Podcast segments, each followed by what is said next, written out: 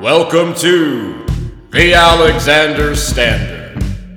Today's episode Philip the Fourth.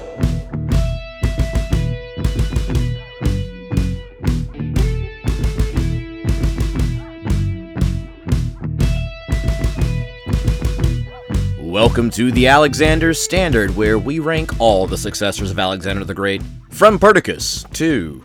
Cleopatra the Seventh. My name is Dustin, And I'm Meredith. and how you doing, Meredith? I'm good. Yeah, so without any further ado, we should also recognize that today we're joined by two special guests, uh, perhaps two of our best friends in the entire world, people we have known since them collage days. Um, we're joined by Nick and Paige, our dear friends. Hey, Nick. Hey, Paige. How y'all doing? Hey guys, I, I I gotta say I'm really excited. Of course, I'm nervous. This is my first podcast experience, but before we even get started, I just wanted to say I'm glad that we're here because y'all are one of my top five non-possum related podcasts, which puts me in the top 30 firmly. Yeah. And I, We've I never talked about it before. Yeah. Go I'm ahead. over the moon. Yeah, man. He's over the possum with it, dude. I am over the possum. Uh, one of those unspoken rules is that for anything that exists, there's someone out there who's an enthusiast of it. And dear listeners, Nick is a possum enthusiast. And when everything, when when something is sure as the day is long or something of that nature, for Nick, it's a possum fact. It, it is, it is, and, and I think a real big possum fact is that you're missing the possum demographic on this podcast. So whenever you we sh- have tried to reach them, Nick. we really have. We've shot off a lot of emails to the possum prime minister. Uh, we haven't got a lot of responses, no. So, um, you know, before we begin, Nick and Paige, if you guys want, just tell us a little bit about who you are, what you do. Kind of sounds like that kindergarten cop thing, which no one remembers. Like, who is your daddy? What does he do? So, who are my friends? What do they do? yeah, sure. So um, my name's Nick. I'm a professional Dustin best friend. Yeah. Um, I'm a professional Training for years at it. training for years. Dustin just flicked me off, and and you know I'm getting those little love droplets from him. Any attention is good attention, so I'll take it. Uh, I am actually a student nurse. Um, so it's kind of weird. I'm I'm a freeloader because my wife's putting me through nursing school, and No. I mean she is. She literally is. your, your We know you work real hard, Nick. I do work Mhm. really hard, and and I don't get paid for it. Oh no, the generosity and support of Paige is unquestionable. But you're not you're not a loafer. I'm doing my best. I'm doing my best, but no, uh, I get a fresh batch of cookies every week. yeah, That is yeah, crucial to existence. Yeah. I uh, mean, wait, I mean, is that all it takes? it- it is, but Because I got nine years of a PhD, and if you're telling me I just needed to make Meredith cookies, no, Nick, you just did um um a study, and you're about to submit it to a publication, aren't you? Yeah, we're we're researching how to best teach people how to handle their first code blue because it's really scary. Hmm. Um, we've got people that are like going into a career, and a lot of these folks are 20, 21 years old, and it's like they're going to be doing this, you know, a lot, Mhm. and it's scary. So how do we prepare? Yeah. And that's that's what I'm interested in. It's like how do we how do we take care of people that are going to be taking care of people? And Paige, tell us about what you do. Well, I'm Paige. Uh, when I'm not running Hashtag feminism. report on Nicholson's Nursing Dreams, it, it feels kind of awkward to say in like the podcast medium, but I work with folks who are deaf and hard of hearing and deaf blind and provide advocacy services whenever they're experiencing communication barriers. So it's completely visual and face to face. No, but you're definitely doing a really a, a good service, and like you're helping people immediately who need help. And you know, I've never, well, I probably have, but I'll even so I'd say it again. Like you know, you're just you're like both. One of the reasons that Meredith and I love y'all both so much is like you're you're superheroes. Like you're you're literally helping the world around you all the time. Everything that you do, every effort you make every day is helping people around them, around you. And that's just so awesome in this world. It's literally and metaphorically on fire that, that we have the pleasure of knowing two people who dedicate their lives to just making the world a little bit better every day. Well, I appreciate that very much, Dustin. And and when I eat my fifth cookie this evening, I'm gonna be like, remember what Dustin said about this? I rem- I We're deserve this. heroes. We- We're heroes. Like We can have this cookie. We've earned it. And we're pretty sure that Dustin ate over five slices of pizza earlier. So Yeah, that's we're not definitely not as including- bad as him. Definitely not including your lunchtime pizza. Yeah, just talk about nighttime pizza. But suffice to say, Nick and Paige are uh, two of our dearest, dearest, dearest friends. We love them so very much. And we had the bright idea today because we were doing Philip the Fourth, and we thought, hey, let's have him on because we. Ever since, you know, COVID brought a lot of people together because what else were they going to do? And we started doing double dates over Zoom during COVID, and we have kept the tradition going. And that's what we're doing today. But also, we're passing on those savings to you, dear listener. So, yeah, we're talking about Philip the Fourth. As a bit of context here, I could tease you and we can cut this if we want to. I know that you've listened to every single episode of our podcast, Nick oh and Paige. no, no way. One of them that is amazing. That's what I love right there, man. That honesty, I love it. absolutely not. and you know what? Like, I think Meredith and I, like, we both agreed when we first started this podcast, we were both of the same mind. We were not going to hassle our friends about it. So when we had friends who were like, I'm sorry, I haven't listened, I'm like, dude, that is, that is okay. No, it's okay with me because it's not everybody's cup of tea. Cool.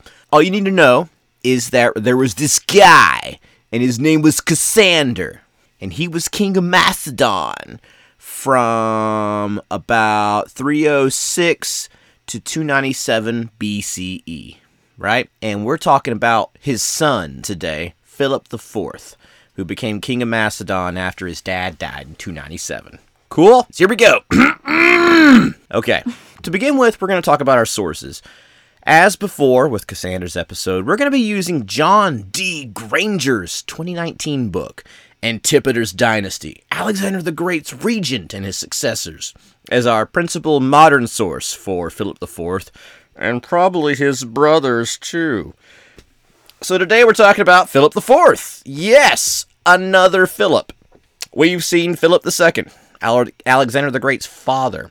We've seen Philip III Arrhidaeus, Alexander the Great's half brother. But today we're talking about a different Philip.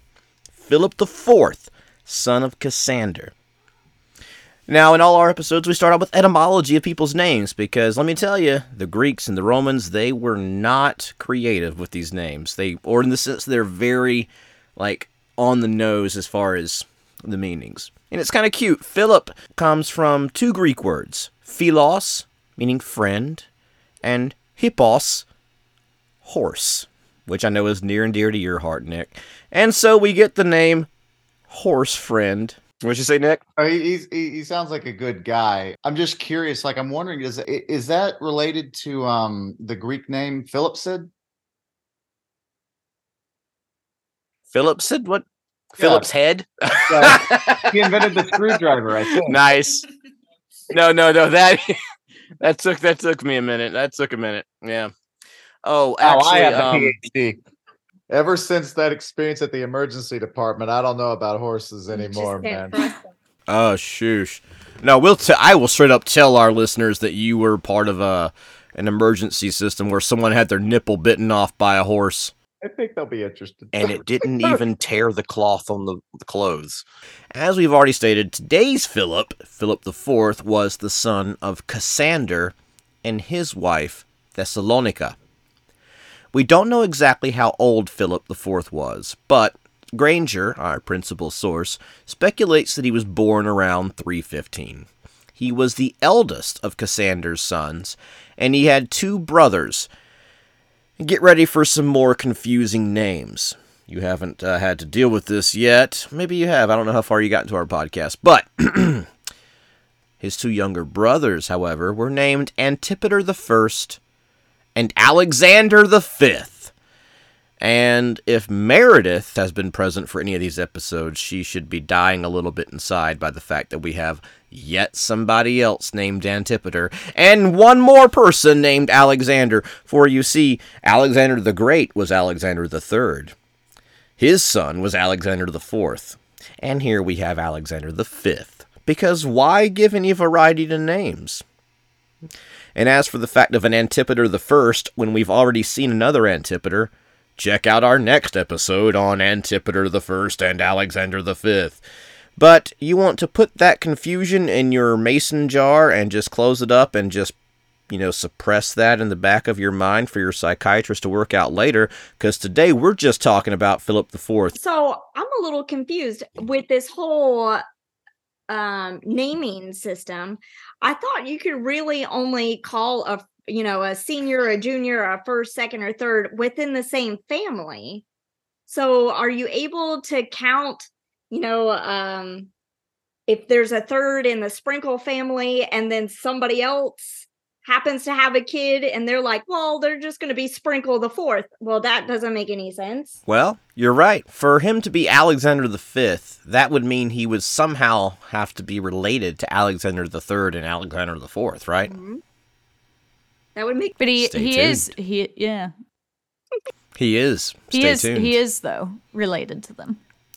Of course, because so yeah, for him to have the claim of Alexander the for one of his sons and for Philip also to have the claim to Philip the Fourth and Alexander the Fifth, yeah, they'd have to be related to that family, right? And indeed they are. Oh, Um yeah, and we're gonna get to that. What's Well, up? no, my understanding it's just been rulers can it's more about the ruling dynasty. It's nothing to do with relation. It is and it isn't. Um, because what is more, what's most important at all times is like when we're talking about Alexander the Fifth, we should add the phrase "King of Macedon." That's really, at the end of the day, the most important distinction of when we're talking about first, second, third, fourth, fifth, sixth, seventh, eighteenth. I don't know. It's just more the idea that this is the fifth person named Alexander who was king of Macedon, or the first person named Antipater who was king of Macedon, or for today's episode, the fourth person named Philip who was king of Macedon. But he is related to the previous Philips, and I'm going to tell you all about that. So here we go. As always, we know next to nothing about Philip's early life. But this is even more so in his case. He doesn't even pop up in the historical sources until he becomes the new king of Macedon following the death of his dad Cassander in 297. We do know, however, that Philip's ascension to the throne, or I'm sorry, is it ascension, accession, whatever. Philip's succession to the throne represents the culmination of some long-term planning on the part of his dad Cassander when he married Thessalonica in 315. Uh, for you see, Philip IV's mom, Thessalonica, was herself the daughter of Philip II and his wife Nicesipolis, and therefore was also the half sister of Alexander the Great. So, Philip IV is from a very royal pedigree. He is the grandson of Philip II, and he's also the nephew of Alexander the Great. This is further proof that Cassander was really thinking ahead when he married Thessalonica. He was trying to build a legitimate dynasty with ties to Alexander the Great. This is no small point because, as Granger points out, all the other dynasts and kings were all usurpers, technically. And for anyone who's just now tuning in, but also for Nick and Paige, we just going to remind you basically the idea is that after Alexander the Great died, there was this constant struggle over who was going to be in charge of the empire. Alexander the Great had a son, Alexander Fourth. He had a half brother, Philip III Arrhidaeus, and they were technically kings. Alexander Fourth was a little kid, so he was being manipulated. Philip III seems to have um, a cognitive disability, and he was being manipulated, and eventually both of them were killed. What it came down to was Alexander's generals were fighting for who could stay at the top, until eventually they all just started declaring themselves kings. But the thing is, none of them had a legitimate claim to any throne, you know, geographically, genealogically, anything. But by marrying Thessalonica, Cassander was establishing a legitimate genetic claim to the Macedonian throne. All the other ones based their legitimacy as kings and claims to their kingdoms on what um, Diodorus Siculus one of our most prevalent primary sources, calls spear won land. That is, their legitimacy was based on what they could assert by military force. And, as Granger says, this is reflected by the general instability of the other Hellenistic kingdoms. The Ptolemies, the Seleucids, and the, even in the the Antipatrids, which is this current family, Antipater, Cassander, and his his kids, all of them were just constantly squabbling. Philip IV then is the exception to this rule, the only king right now with a blood tie to Alexander the Great. So let's go. As we said, uh, when Cassander died in April or May of 297, he was succeeded without question by, by Philip IV. We can see an indication of Philip's demeanor as king pretty early into his reign. The Roman philosopher Seneca states that Philip was an easygoing guy, patient, had thick skin, and was, quote, a great safeguard of his kingdom.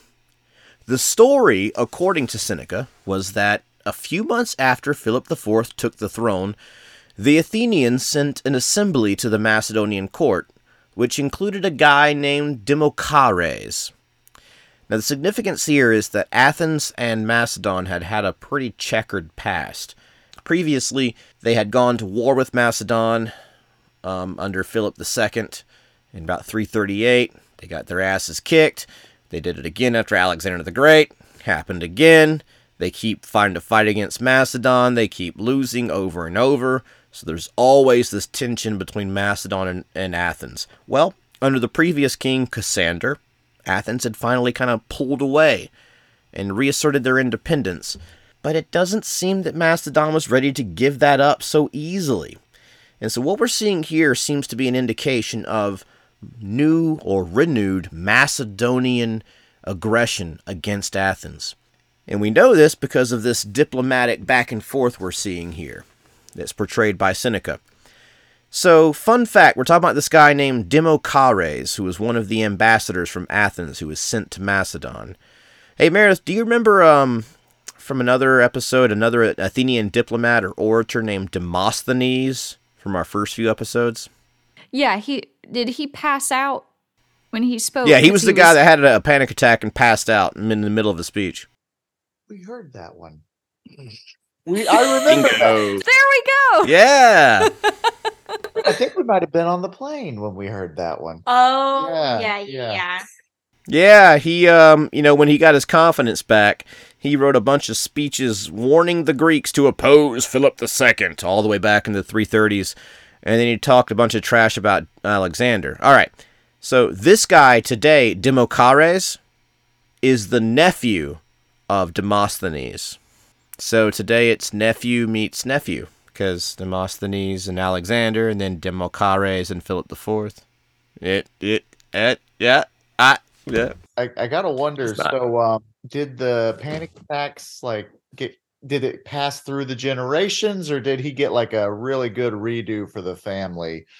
Because I mean, that's just Oh, I think he got a really good redo because we see no evidence of panic attack for Demochares. He was talking trash constantly. We're gonna find that out. okay. Oh, so he he he could sort of uh, put his money where his mouth was. Then he could like talk trash and then not pass out from fear because of it. Yeah, it's funny as you say that. Like, usually we think we, we think putting money's where his mouth is and back it up, but in this case, for his family, back it up means don't pass out. Yeah, the bar the bar's low, and I still want to celebrate. Oh yeah, I still want to celebrate that he cleared it. Yeah. Meredith and I talked about that with the Antigonus episode. Like sometimes for these guys, we're setting the bar really low. really low, really low, and that's okay because everybody starts somewhere. It's like how do Yeah, it's like how do we know that this guy loved his wife? Well, he didn't cheat on her or kill her. Wow. what a guy, you know? I mean, it's a pretty good indicator. Yeah. Um all right, so Demochares is the nephew of Demosthenes. So it's nephew meets nephew. According to Seneca, Demochares had a nickname, Parrhesiastes, which reflected his unbridled and impudent tongue. So basically, he was a jackass, which we will witness in a second. Well, back to the story. Philip listened patiently and, according to Seneca, graciously to the Athenians. After the Athenians finished, Philip IV replied and asked, Tell me, What can I do that will please the Athenians?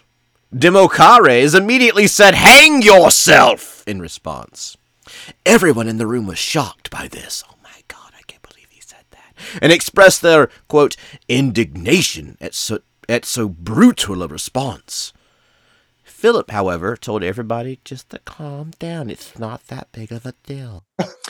he sent the Athenian em- embassy back to Athens, but instructed them to tell the Athenians back home that people who say things like Demochares did are much more arrogant than those who hear such things and choose not to take revenge. So, what do you think the message is there? I think the That's right. message was very simple. It was stop sending a jackass to talk to me. It's very simple. yeah. yeah. Just send somebody who's not going to be mean. Why are you doing this? You're Why are you doing it? You're making me cry. So we have a lot of fun here, but I'm now in an existential crisis. yeah, that's not good. but no, I think that the message was very simple. Why don't you send an adult to come talk to the adults? Ooh, Yeah. What do you think, Meredith? Mm, sick burn. Well, what do you think, Paige? Ditto. By I was All right, Meredith, what you got? Um, No, yeah, I agree. By what? well, uh, here recently, our blind cat just thinks that her water bowl is meant for swimming, so she's been dragging the bowl, and that's what I was distracted Oh, about. that's what that was. Okay. Sorry. Oh, yeah. You said distracted by that. I was like, I'm trying to connect the dots, Paige. I'm here with you, but I just couldn't think of it. Uh, yeah. I mean, I I wrote down um. I, I wrote down like I guess the message is tell everybody in Athens that I could kill this guy right now, but I'm not going to. Oh, yeah. Remember that. Yeah. He's trying to send the message he's good natured and not quick to anger. It's a pretty good PR move for establishing good relations with Athens. In fact, it seems that Philip may have been making some moves to expand Macedonian power into central Greece, because a couple of sources mention that the king was at that time at the city of Elatea, and Granger assumes that this is evidence of a military campaign. If true, then this may be what sparked the Athenian embassy to begin with. So maybe Philip was expanding Macedonian power and he was getting ready to take Athens, something his father Cassander had not been able to do after losing the city ten years earlier. Daddy, I want your approval, even if it's the grave. Steve, give him his kingdom. oh God. All right, all right. So, um, Steve, why can't I have Athens? Steve, give him Athens. all right. all right. The Okay. Greeks. Okay, so we also, as you know, you may remember we do commercials in our show. Go for it. Um, But we'll be right back after these messages. Hello, Jonathan Dawson. It's a great pleasure to be here with you today. I'm, I'm here at the inauguration. Oh, There's a speech, the inauguratory speech of Philip IV. He's the new king of Macedon. He's taking the throne today. And uh, we're, we're here. We're going to listen to his speech. Here it goes. His inaugural speech. Here we go. God, I'm going to stop talking. Here you go. My fellow Macedonians, my name is Philip IV, and it is with great pride that I become the new king of Macedon. I am sure that I will rule over you for many. Years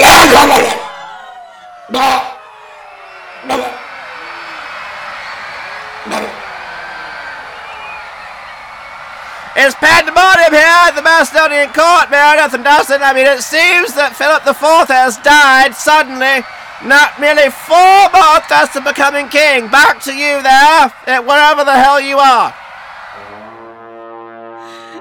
What do I say? and we're back. Okay, so we're off to a good start with Philip the Fourth, right?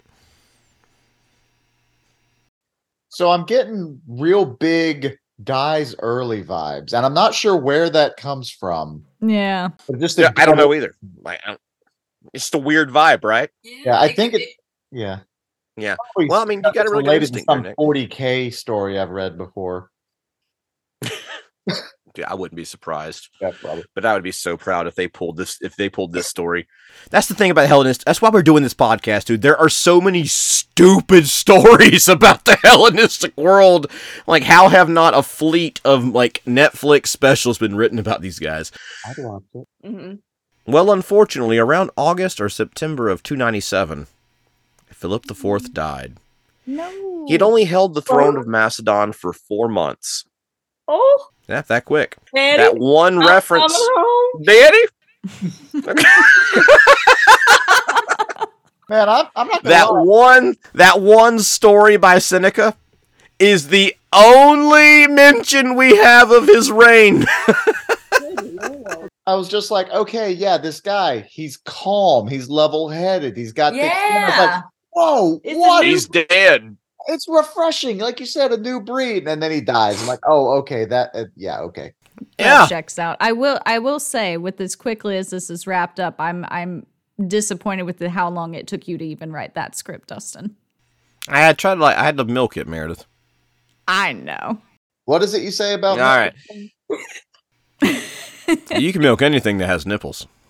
Yeah, well, I learned a possum fact about that. All right, let's move right along. All right, so we don't have much about his death. There's a possibility that he died from the same disease that killed his dad, Cassander. Pausanias, for instance, claims that Philip died of a quote wasting disease. And for those who may be now joining us, and um, for our guest today, we would just kind of let you know, Cassander is described of suffering from what the ancients called dropsy. Now, Nick, um, what's dropsy? Or have you heard of it before? Yeah, it's whenever it's like oopsie, but it's when you drop something. So I like how you played that off so like so like Yeah. serious. Well, they're called. well, it may be called it may be known better as today as edema. wait, really? I thought A buildup of fluid. Yeah, yeah, yeah. That's what that's what edema is. It's it's fluid swelling. I mean, usually. Can you suddenly die like mid sentence? Well, you don't. You don't. No, I mean, okay, so it gets a little complicated. There I'll be getting to that. things- There are a lot of things that cause edema that are pretty not good to have, like congestive heart failure and things like that. So I, you know, if Mm. if someone is edematous, um, they're in a rough way a lot of times. So I could I could see that. I could see that. Again, I am basically nowhere near a doctor. I really was. I'm just gonna put that out there. But I mean, yeah, I mean, when, when you see edema, something's going pretty wrong. And back in the day, I imagine they had no idea what uh, was, you know, even close to causing this sort of stuff. I'm not an expert on ancient, Yeah. But I'm an expert, not an expert, but I know a lot about like medicine in the 1950s because we're learning about that, and we didn't know jack about a lot of things. So I can only Look, imagine. what look. 351. 1950s medicine, ancient world medicine, pretty much the same thing. I think we can all agree. Yeah, pretty much, pretty much. Um, I mean, the ancient world had aspirin. They just called it salicylic acid, I think. makes you sick to your stomach too. I tell you what. Well, yeah, you're not thinking about the headache then. You know that might have just been it. It might have just been it you know? It's like uh it's like breaking your pinky to help you ignore the fact that you're uh, you got a spear through your calf. Well, that was on an episode of House, and we've learned everything we need from House. uh, so is that what Like- lupus is then? Because i think it's always lupus It's on house. Well- Lupus or sarcoidosis Sarcoidosis, yeah, like either one of those is not the answer. That's what we learned from House. yeah, there you go. Anyway So then, after being a jackass people for 45 minutes, then we'll get the cure, and it's usually like something weird, like probably, yeah, You know, like just like, hey, man's got edema or tuberculosis, tuberculosis Mm. little TB. Um, and I know that I said we're gonna make sure I work this in because I say it later in the script. Um, the script's 20 pages, Meredith. Um, I'm joking, it's only four. Uh, I think I say this at some point, but if I don't, uh, well, oh yeah, here it is. Um, now, in the previous episode, I know that I said that Cassander died of dropsy, which is exactly what the sources say, and the modern understanding of dropsy or the modern court like synonym is edema. But as I've continued reading about Cassander's sons, including Philip IV, a lot of more sources I've been turning up have been describing it as tuberculosis. I don't pretend to know the difference. I don't pretend to know why they would be diagnosing it one way or the other. We do have a nurse of the stars in training. Maybe, Nick, can you help me out here? Okay, so Is there any reason why someone would describe edema and tur- uh, tuberculosis as similar? So I'm trying to think, and and off the top of my head, not necessarily, but the thing is, um, so tuberculosis, you get a lot of that nasty cough, right? And so a lot of times with edema, you've got fluid being where it's not supposed to be, and a lot of times when that fluid's not where it's supposed to be, you get fluid in your lungs. It ain't supposed to be in your lungs, right? So I'm wondering if maybe there's some sort of translation issue going on where they really were focused on like the respiratory issue. So that's a possibility. It's funny that you say that because uh, we do know that Cassander apparently had worms under his skin when he died. Okay, okay. Yeah, that would be terrible. Um, I did just check my notes, aka, aka Dr. Google. I mean, tuberculosis um can't like you, you can become edematous from it. So Oh, maybe Yeah. then. yeah, yeah. Right. So, actually, that's very helpful. Then, thank you, Nic. Oh, then Um, so that may explain. uh, huh? I don't mean to go down the rabbit hole, but who, who did you say died from Let's a, do it. for a wasting disease? His father. his father. I mean, TB. I mean, you you uh you you you waste away, you know. So I mean, the Yeah. exposure is definitely there. If he was, And was it just four months? And that actually, his father passing and him taking over? I mean, with somebody Yeah. that's an easy way to explain he got probably got transferred the TB. yeah. yes, I mean, yes. I mean, there. I mean, That's actually the theory. The Well, theory is is that this is actually a great segue. Um, many historians have argued not only that Cassander and Philip had the same disease, but also that Cassander may have known this and known that his eldest son and successor Philip wasn't going to last long at all. This is because Cassander seems to have arranged political marriages for both of his younger sons, Antipater and Alexander, who would have been around 16 to 14 at the time before Cassander's death in 297. Now, we'll talk about their wives in the next episode. On the other hand, Philip IV, the eldest brother, was not married that we know of. The picture that this paints looks like this Cassander had probably been sick for a long time, and he knew that death was imminent, but also he knew that his eldest son and heir, Philip IV, was showing the same symptoms of the same disease, Right. and therefore would not likely last long on the throne.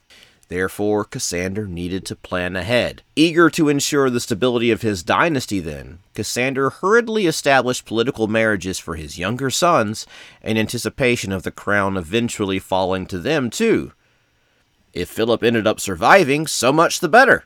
He would have plenty of time to find his own wife and have his own children. But if he did die prematurely, this way the line of succession in Macedon was secure. And as it turned out, Philip IV did die, and, as planned, the throne fell to his younger brothers, Antipater I and Alexander V, who ruled Macedon as co kings, and they will be the subject of our next episode. And that's Philip IV. Now, what we do now is we rank them according to five categories how well they were as warriors, how successful they were as kings or rulers, how crazy they may have been, whatever images they left behind, not necessarily how pretty they were, but just did they leave us anything behind or has has history remembered them visually in any way? And then five, just how long they reigned, with a category of one point if they died naturally, that is not of assassination or not in battle. Um, I would propose maybe be easier if we all four just give a number. Love to. Yeah. I'll All you have to do is just give a number between one and ten. You want to join in? Yeah. yeah. Yeah, because then we could just average it by four. All right. Yeah. So here we go. One, two, three.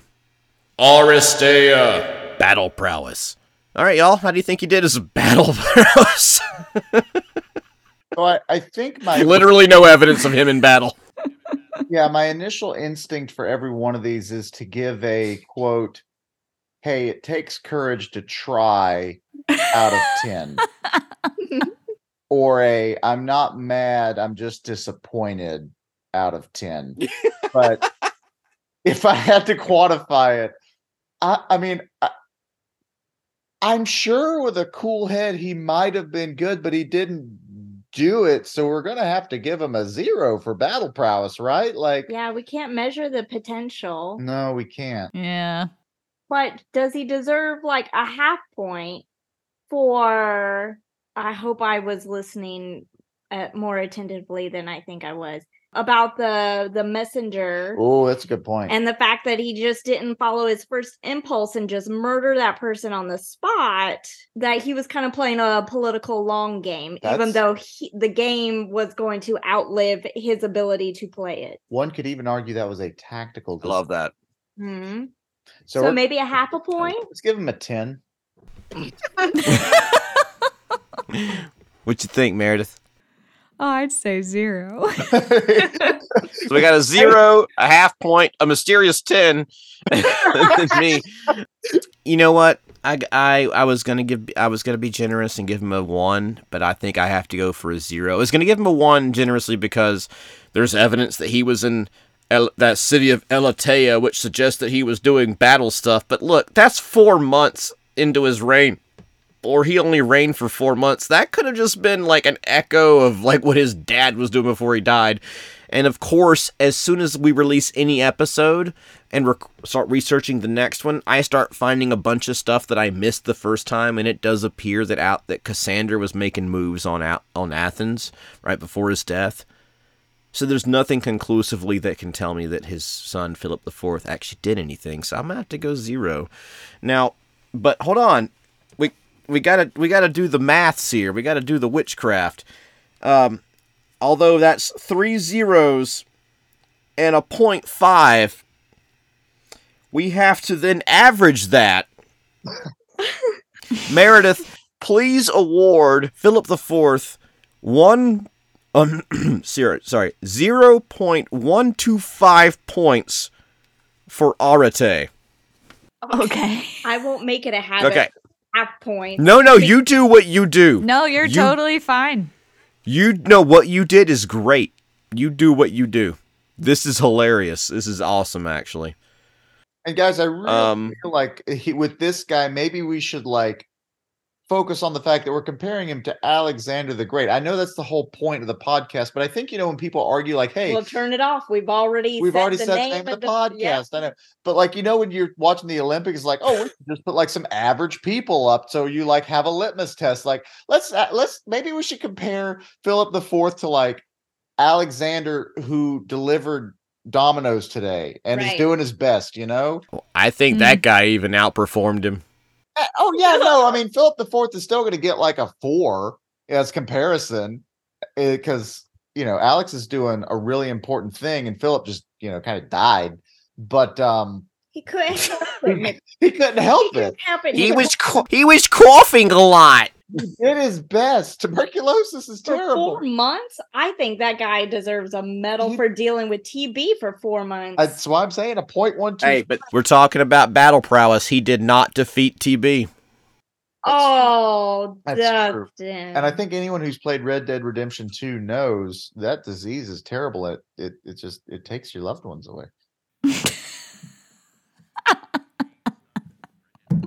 All right. So here we go. Next next category is Eutychia. success.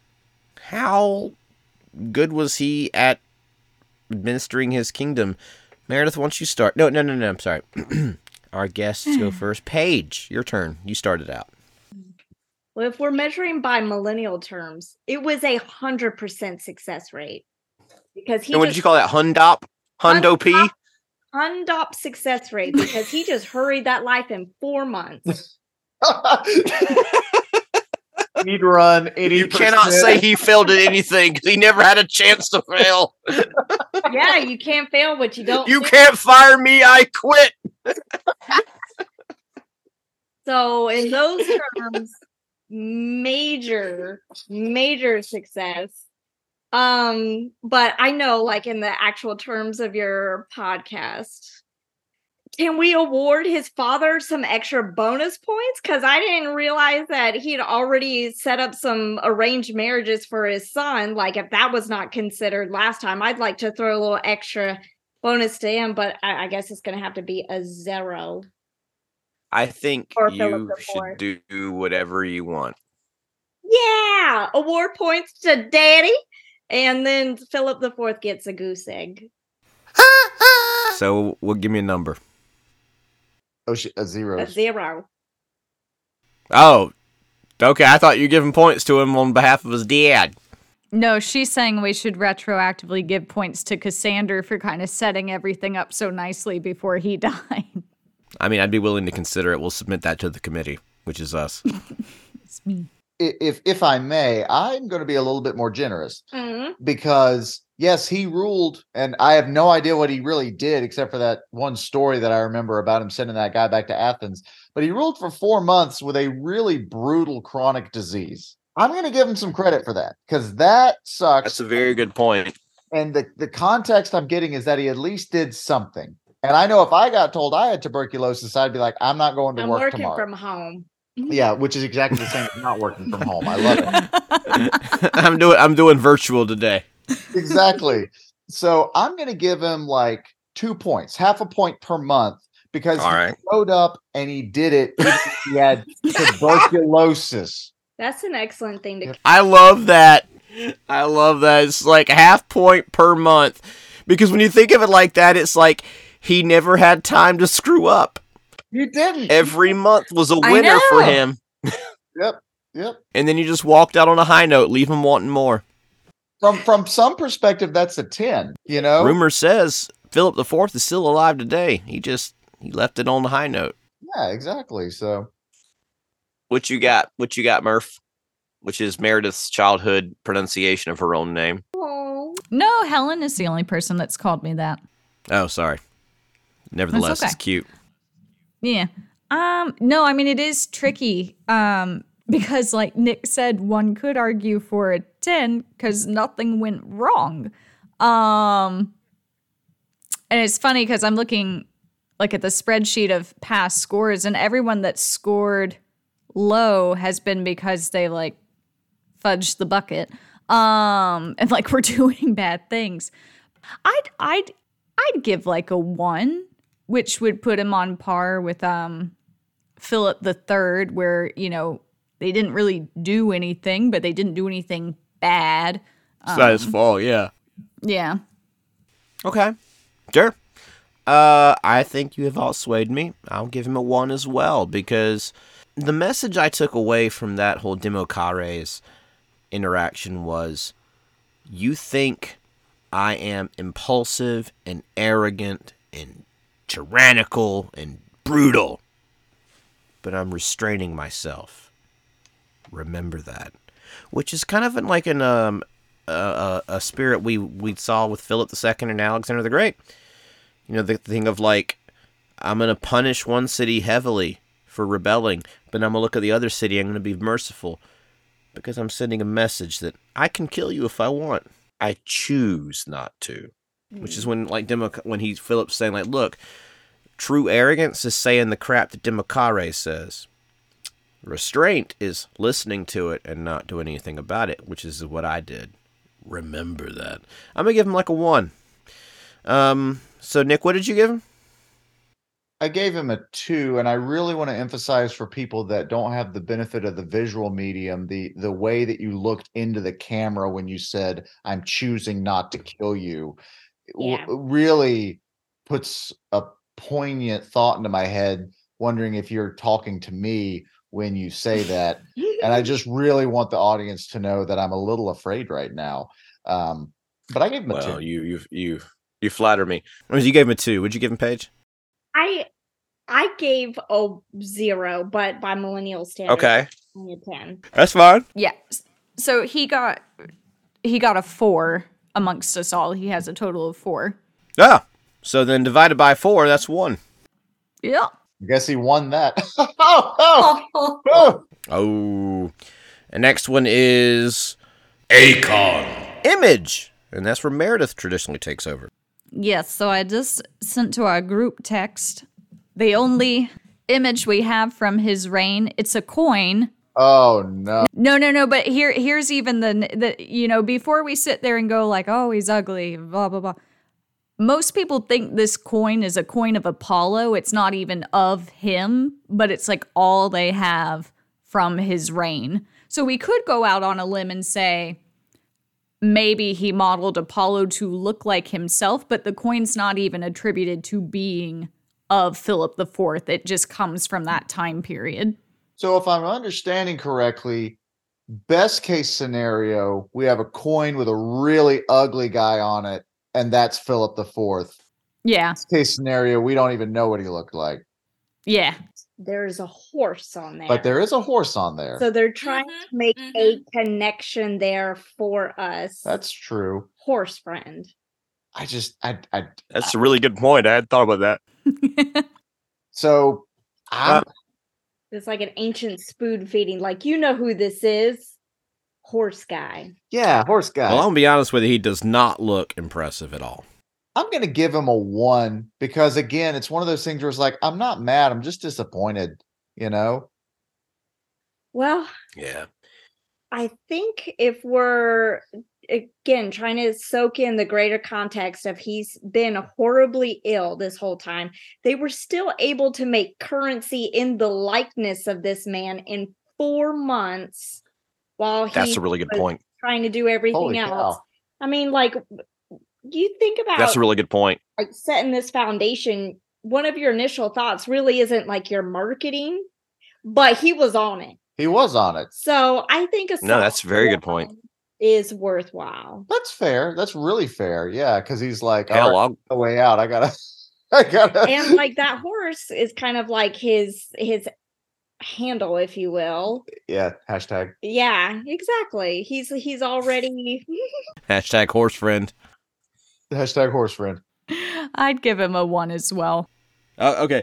Um, I will say I don't I don't get the impression that it's Apollo on there because and I invite everyone to look at the image again. What you'll notice is on the inverse side, like with the with the profile, um, you see his hair, blah blah blah. But you'll see that there tends to there seems to be something that's going around his head, and that's probably the diadem, which was their version of a crown. It was more of just a ribbon that was tied around the head of the ruler and we see that ribbon that seems to be going around his head. So I I could be wrong. I don't get the impression that it's Apollo, but and then on the inverse you do see the faintest trace of Basileus Philippos, um, or Basileu Philippou, which means you know of King Philip. So Well, geez, if we had known that when you sent the coin, the conversation would have gone different. Yeah, Not really, Dustin, why 'cause didn't that's you all we got. up?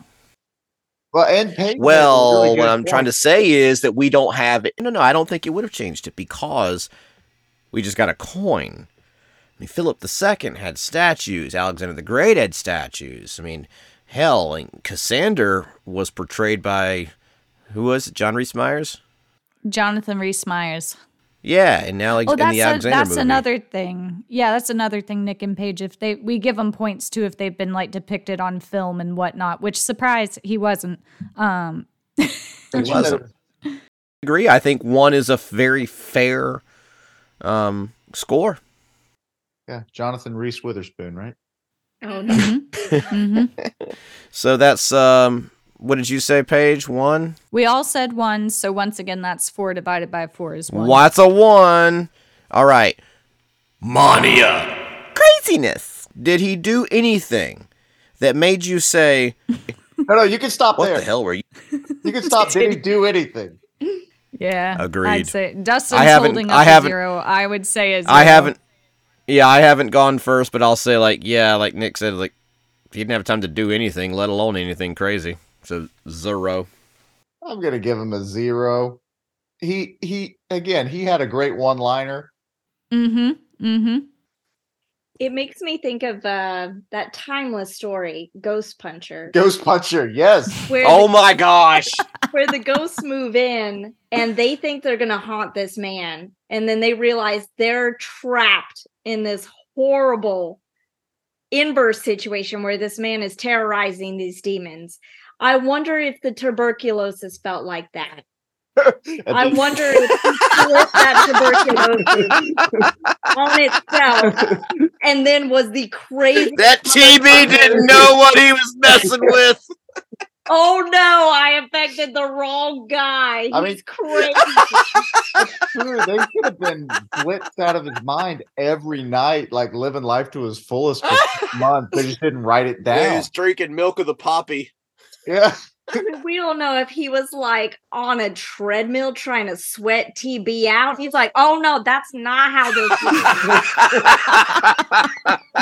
um, so okay, I here's my one rebuttal to that. That Here's my one rebuttal. Uh, My one rebuttal. He didn't last but four months. I think TB won that battle. Uh, some say he's still sweating the TB out to this day. Some say he's still alive today. or did he just take to TB out permanently? That's true. and Mm. you know, it was Maybe he became the. TB. Yeah, I am the TB. Mm, That strain of TB is dead now. exactly. Well, um, I'm definitely gonna. There work- is only Philip the Fourth. I'll definitely give um a zero, but I had hoped that maybe the TB could weigh in on this and just say like, "Wow, he was he was He was a fighter. yeah, I really Yeah, that kid. had to fire all cylinders to take this Philip the Fourth down." His blood alcohol was. Yeah, that kid was a fighter. I had to take out both his lungs. you know, I was like, you know what? You're not going to take my liver. I'm going to kill my liver. Exactly. Meredith, you give him a zero? Yeah. Everybody gives him a zero. Yeah. Hero. Zero. All right, zero, Mania. All right, one, two, three. Chronos. Time. All right, we got some weird math to do here. All right, so what we do is we put everyone's compared to Alexander the Great. He ra- Alexander the Great was king for 13 years. So we compare we break that down to like 13 years across 20 points. So that's 1.54 is the thing. So if we do 0.4 of a year and then we multiply that by 1.54. You do the math too or you or anybody else? No. Okay. No. All right, so that gives him 0.616. Oh, You know, actually, So he is the thought. main. baby. He's the main Marvel universe. Hmm. Hey, 616, nice. Earth six one six. Right? Yeah. Ah. He's the main Marvel universe. Yeah. Um, and then Catastrophe. Did he die in his sleep or by natural causes, or did he die in battle or by his ass getting assassinated? Yeah, I know, right? I don't understand how no one has made that joke before our podcast. At least from what I believe. Mm, natural causes. I mean, he Yep. died he, he hung gets the point. the the the running the working hypothesis is that he died because he hung out with his dad. is that uh, we need to decide? Is that cool? Not after four months. If it's after a four month, if it's a four month period later, it can't count as an assassination. I don't know. That's some crappy poison. Yeah, on multiple levels. Um, yeah. So wait. So how does it work? If he dies of natural causes, does he get more points, or does he get more points if he, He gets one point. They get a bonus point if they died of like natural causes because that was so rare that one of them wasn't dying Yeah. in battle or committing suicide because they just lost a battle. Um, so ironically, he gets the bonus point because he didn't die in battle. He didn't have to commit suicide. He just died. he needs it? He needs the He point. needs it. He deserves it. All right, Meredith, what's he got? He has a 3.741, which makes him our lowest scoring person. Wah, wah, wah. Like everybody else is at least in the double digits. He's our first single digit. So, it you probably you guys have probably gotten like uh past episode, f- at least episode four, when we talk about Perdiccas, and we always kind of pick on Perdiccas as being the biggest loser. Meredith, did he beat Perdiccas? no. Was Perdiccas the one with the alligators? Yeah. Oh yeah. That was sad. No, he Yeah. didn't beat Perdiccas. Perdiccas got a 28.15. Dang. So you know you suck when you're worse than Perdiccas. All right, Philip the Fourth taking the lead as the worst monarch yet. Let's see what happens. Uh, well, the other thing we do here is the show's called the Alexander Standard, and it's just the idea that can people meet, attain, do they have the Alexander Standard? And every podcast has like a cool like little quip of like, do they have this thing, this you know, je ne Caesar stuff like that. The way we've done it is like, would you ever stop someone in the street and tell them about Philip the Fourth? Yeah. I think I would only because I was invited on a friend's date podcast to talk about this very short life that was lived. So he will stand out to me only for this experience. I think I'm gonna Meredith. No. No, same as Paige. Like this will forever be immortalized in my brain because of everything extra we've given him, like his, you know, trying to sweat out tuberculosis and everything like that. But like in in true ground, in in true grounded reality of the podcast, no. Nic, I believe I I rudely cut you off. No, you're good. I I, I will talk about Philip the Fourth in in certain contexts because I mean there will be a day where I run into somebody who's really sad and I'll sit down next to them and be like, I know you're having a bad day, but I want to give you some context.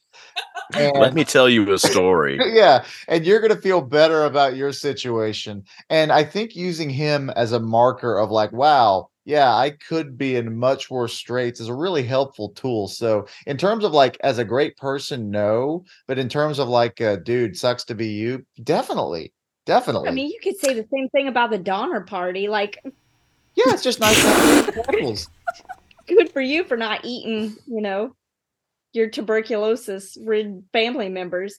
But I guess you could Damn. we just combined both those stories. That's amazing. That's All right. where the I had tuberculosis too. Damn. All right. So here's what I love about this podcast. I love it most when I change my mind. I was gonna say no. Meredith, I would propose to you that we give him an honorary place Oh, oh, sure, sure, sure, sure, sure. Yeah, yeah. He can have like a biggest little loser honorary. of them all. Yeah, he can have a little honorary thing. Yeah, Battle Royale does that. They'll get like honorable mention th- if they don't get the um the Genesis uh you know Genesis ah if they don't win on Battle Royale but they really really like them they make reference to they get to go sit in the VIP section and watch the tournament at the end of it. So we could say he gets to watch the tournament. Oh, it's like a Miss Kid. Okay. Yeah. Yes, he gets the mess. He gets the Macedonian congeniality. Okay, we'll give him Miss Congeniality. That's gonna be our new thing: Macedonian congeniality, mass congeniality. Mass All right, congeniality. all right. okay. Hey, Meredith, you got some social media stuff and everything like that. And if you enjoyed our show, please leave us a rating or a review wherever you listen to podcasts. You can follow us on Facebook at the Alexander Standard Podcast, Instagram at Alexander Standard Pod, X, formerly Twitter, at Alexander Standard Pod, Blue Sky at Alex Standard Pod, and then you can always email us at alexanderstandardpod at gmail.com. And then, all right, well, uh, that's it for today. Um, thank you for Nic and Paige for joining us. They may be there to join us for the next episode, which is Antipater the First and Alexander the Fifth. But until that time, this has been The Alexander Standard. good night, one and all.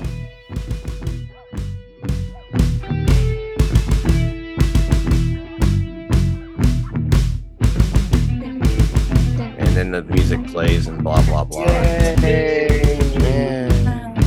That's fun.